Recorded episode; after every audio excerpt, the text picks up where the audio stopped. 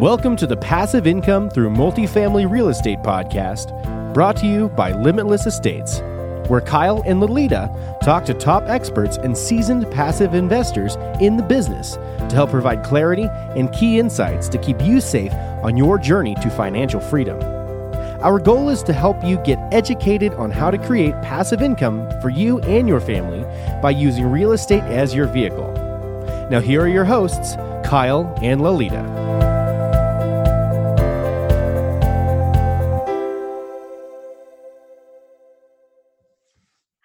Everyone. Thanks for tuning into another episode of the Passive Income Through Multifamily Real Estate podcast. I'm your co host, Lolita, also joined by Kyle. On the show with us today, we have Steve Breton. Steve, I'm so glad we finally got you on here. How are you? I'm doing great. Thanks for having me. Good. Well, before we get into the interview, here's a little bit about Steve. Steve has invested in over 2,000 apartment units and has diverse real estate experience. He is also a real estate coach where he teaches how to invest in large multi property properties for cash flow. Steve was introduced to passive investing via syndications in 2012 and never looked back. And that's something we definitely want to dive into today. So, with that being said, Steve, could you please tell the listeners a little bit more about yourself and what you currently do? Yeah. Um, so I got to say, it's a little surreal that I'm sitting here because um, I actually gave notice last week. And, uh, or I guess by the time this airs, I'll already be done with my day job. So um, I've been acting as a IT manager for 25 years in the biotech world, um, managing multi-million dollar projects and just being, you know, that, that typical corporate guy who goes to work every day with his long commute. Um, and eventually found real estate and started to um, sort of invest as my side hustle. Awesome, and congratulations, congratulations, on that. I know that's a huge step. So, uh, yeah, awesome. Thank you. Yeah, it's it's crazy. Very cool. I'd love to follow up with you in a couple of months just to see how that transition goes, because you know I I definitely went that through that like nine or ten months ago, and it's it's definitely right. a transition to get into it. So. Yeah, maybe we need to talk offline a little bit about how I can handle it. yeah, definitely. All right. So your bio mentions how you found a different way to invest after the 2008 financial crisis. Can you tell us more about that? Maybe what happened in 2008 to you know help you find that, and then what are you doing differently? Yeah. So um, it, you know, in 08, you know, I had all my money literally tied up in my 401k and, and a small brokerage account as well. Uh, took whatever that was, 25, 30% whack. And so I started to have a bit of fear and uncertainty. I think I was about 40 years old then and wondering, you know, am I ever going to be able to retire at this point? Um, or if the market keeps behaving like this, right? Because it was also the 2001 crash or 2000, whatever that was. So I started to look around a bit about how can I diversify and not in the way that the you know the typical brokers or financial advisors tell you, but you know looking into real estate. Um, the real estate looked really appealing. I bought a triplex after, um, well, I should say, I spent two, maybe even three years just researching and trying to figure out, you know, what do I, what do I want to do? Where do I want to invest and how? And of course, I had some fear about that as well. Um, but eventually bought that triplex, bought another one and another one, and just kept going for two or three years buying and got up to um, 16 units and was self-managing and it was all good. I could still manage my time with my uh, my three kids, uh, coaching their teams, soccer and, and hockey, and doing all that stuff um, while I was working a full time job. Uh, but eventually it seemed like I couldn't really continue to scale because it would take over my life trying to manage that many units. Okay. And so how did you learn about investing passively in syndications? Because I know you do invest passively and a little bit actively into it. And, and what mm-hmm. drew you to that model? So yeah, so it was really again looking at, you know, can I really scale what I'm doing? And I really liked what I was doing. And I and I loved the fact that um, when I ran the numbers, I was thinking, you know, if I keep doing this at some point, I can actually retire early. So I went from thinking, I don't know if I can ever retire to maybe I can retire before I'm 50. Um, so I wanted to continue to invest, but I didn't like that sort of active management part. And a friend of mine introduced me to a syndicator uh, who was local here in, in, Boston. I invested with them once, uh, saw the returns were just as good as what I was making in my own properties, but I didn't really have to do anything other than vetting the you know the deal initially and the syndicator. Uh, so I found a few other folks to invest with and, and just started plowing all of my money into uh, syndications and getting that cash flow coming in to the point where I eventually replaced half of my uh, high tech salary with um, syndication mailbox money. Awesome. And so you've been investing in syndications now, is this eight or nine years now? Yeah, that's right. Okay. So you've had some good experience, I'm sure, with some ups and downs with certain syndications. So, what are some of the pros and cons of investing passively versus actively in your own properties? Um, so certainly the pros, which I mentioned, it's uh, you know it's, it's, about the same returns for a heck of a lot less effort um, and, and hassle, right? No tenant calls, no dealing with uh, whatever you know maintenance issues you might have. Uh, so it's literally mailbox money. It shows up either in my bank account or as a check in my mailbox all the time, right? Uh, it's on a quarterly basis, but um, you know some of them are on a monthly basis, but it just keeps coming whether I'm on vacation or whatever. So that's wonderful.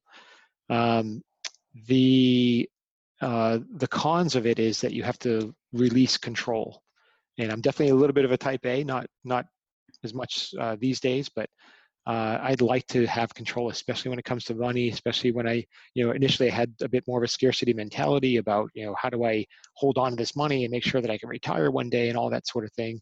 Uh, so not having control over every aspect of it was a bit scary. Uh, but then, you know, once I invested in that first one and then see the results of it, um, releasing the control isn't such a bad thing. So while, while it was a con in terms of just is it a right fit for you personally if you like to have control, um, I think in the end it's uh, it's another pro because it's something that I don't have to use a lot of my headspace on. Yeah, absolutely. How do you specifically vet your sponsors that you invest with? Uh, first thing I do is run background checks, and um, you know, between that and, and getting uh, you know, references uh, to begin with, right? So usually it's a referral. You know, this is how I meet the person. It's either referral. These days, I'm meeting them at conferences, and uh, the deeper you get into multifamily, the more it's it, it actually seems like a family. You kind of begin to know everybody in the space. So you know who the strong operators are, which guys are more willing to take a bit a bit more risk for higher returns, which ones are betting on appreciation versus cash flow. So you kind of figure out the, the sort of people you want to work with. But then I'll run that background check. I'll get actual referrals. Um, I want to see you know prior deals that you know not just the the package that they put together in terms of their pro forma, but I want to see how that deal is operating today, and then I want to compare that to the pro forma to make sure it's actually meeting those um, those same projections, right? And then uh, lastly, you know, I'll get into their underwriting with them. So, you know, once I like the sponsor, I like the market that they're investing in, which is also a big, a big thing.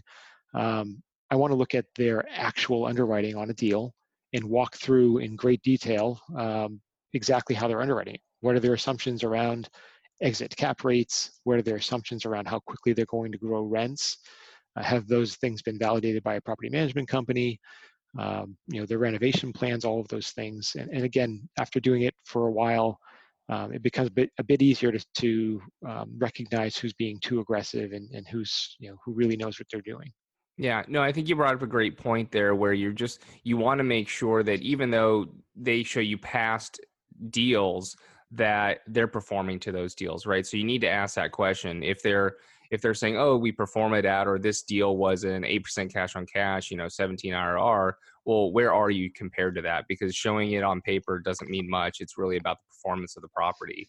And then going back to the background checks, how deep of a background check do you do? Because there's different levels of it, right? There's probably mm-hmm. a, a very cheap version where you can get kind of high level information, or you can really dig into the person. How, how deep are you going here? Um, so initially, I was using uh, you know a couple of um, online tools that were that weren't very expensive, uh, but then I realized you know I'm personally investing quite a bit myself. Um, eventually, I got into uh, being a GP, which uh, maybe we'll get into that as as my story progresses here. Uh, but as a GP, where I'm taking in other investors, right? So primarily friends and family when I started, right? My my mom, my father-in-law. Um, I wanted to make darn sure that I'm doing a much deeper scan now. I want to know everything about this person. And so I uh, started to use a, t- a tool called TLO, uh, which goes pretty deep. Um, but it's a you know it's a monthly service or, or monthly subscription, and you're paying for the actual uh, backgrounds itself. Um, so, but you do get what you pay for. Okay. And would you mind sharing about how much that costs? Uh, oof. so it's been a while. It just kind of comes, it hits the credit card, but uh, it's I think it was something like thirty dollars a month, and uh, I don't know some nominal fee for for running the actual Okay. checks. That's how those subscription models work. You just forget how much stuff costs and they keep rolling in. Yeah, That's but this awesome. this is one I'm happy to to keep rolling. Yeah. Okay. Cool. Very good tip. So you stopped paying into your 401k about six years ago to focus on passive income now. So why'd you make that decision and talk about how you made that decision? Um, yeah, so I was looking at you know, once I started to get this idea that um, maybe I can actually retire early. Then I was looking at okay, where are all my funds right now? They're all locked away in a 401k in, in, in an old IRA. I was I was literally maxing out all the time uh, for years, right, 20 years, and I thought to myself, if I want to use that money right now, I have to pay penalties. And so the government really wants you to keep these things locked up for, for later years, for when you're 65 or 67, I think is what the table shows for, for folks uh, my age. Um, so that was a long time away. And I decided I'm not I'm no longer going to play that game because that's the deferred life plan, right? Put a bunch of money in now, defer life, defer having fun, you know, don't retire early. And then at 67, hopefully you have enough energy to, to enjoy all that money that you saved. So I didn't want to do that anymore. So I started putting everything into cash flowing assets that cash flow now. Um, so I still did put um, the minimum amount, right? So my company match is 5%, I think. So I put that much in just to get the 100% return because why wouldn't I do that? Right. But then everything else I put into real estate. I would just save as much as I could. Um, and we leave, or we try to live, you know, fairly frugally um, and, you know, a little less so these days, but we we really saved as much as we could. My wife was working and, and just put everything into real estate. Again, that mailbox money it grew over time to the point where it replaced half of my income and, and gives me a lot more flexibility now to do what I want. Okay. And so what advice would you give someone who's kind of struggling with that same decision to to make that jump into getting into I guess alternative investments versus throwing their money into a 401k and like you said I think the key word there is hoping that number one you're healthy enough and hoping that that money is still there. I mean it's not a guarantee, right? It's it's really you're you're hoping. My dad lost half of his money in 2008 and had to work another 10 years Mhm. because he wasn't expecting that. And so anything can happen. So what type of advice would you give that person? Um, so you know, for me, it's really trying to understand what is it that you want to achieve, right? If, if you want, if you're so risk averse that you just want to do what everyone else is doing, you want to stick to the deferred life plan, put money in the 401k because no one will ever fault you, right? So even the example of your dad, um, you know, probably nobody said to him, well, you shouldn't have invested in 401k, right? He just did the right thing. The market happened to, you know, screw up his plans. So he'll never be faulted for that. Um, so a lot of people just want to follow that path. But if you run the numbers, you look at all your different options, and you realize that you want a different life, you want to basically retire earlier, right? So maybe not even early, just a little earlier. It doesn't have to be 30 years old or 40 years old. I'm retiring at 50 essentially. Um, I'll still work, but not in the corporate world. Uh, so just look at what do you want your life to be. If you want to follow that deferred life plan, that's fine. That that's a very clear cut path. If you want to take the path less less taken, I, I think they say, um, you know, look at potentially investing in cash flow now. And by the way, you can use that cash flow. I'm using the cash flow to pay for my kids' tuition, right? And, and not necessarily to pay for my retirement, but over the past few years, it's been paying for other things. Um, but eventually, my kids move out, tuitions are gone, and now it's just all cash flow that I'm using to live on. Okay. Uh, So how much extra time are you spending, let's just say on a weekly basis, investing outside of your 401k versus when you were just, you know, putting it in your 401k? Obviously that took zero effort. How much extra effort are you kind of spending on a weekly basis? Ooh, very little. I mean, it's it's like yeah, I'm on a few different syndicators lists. So once in a while, I'll get an email, and uh, you know, I spend a little bit of, of time trying to understand what this deal is about. Do I like it? Uh, maybe vetting a new syndicator, but I mean, it's probably not much more than I was with my 401k because in that 401k, I was you know on occasion doing a bit of market research, trying to stay up on the news, what's going on with the stock market.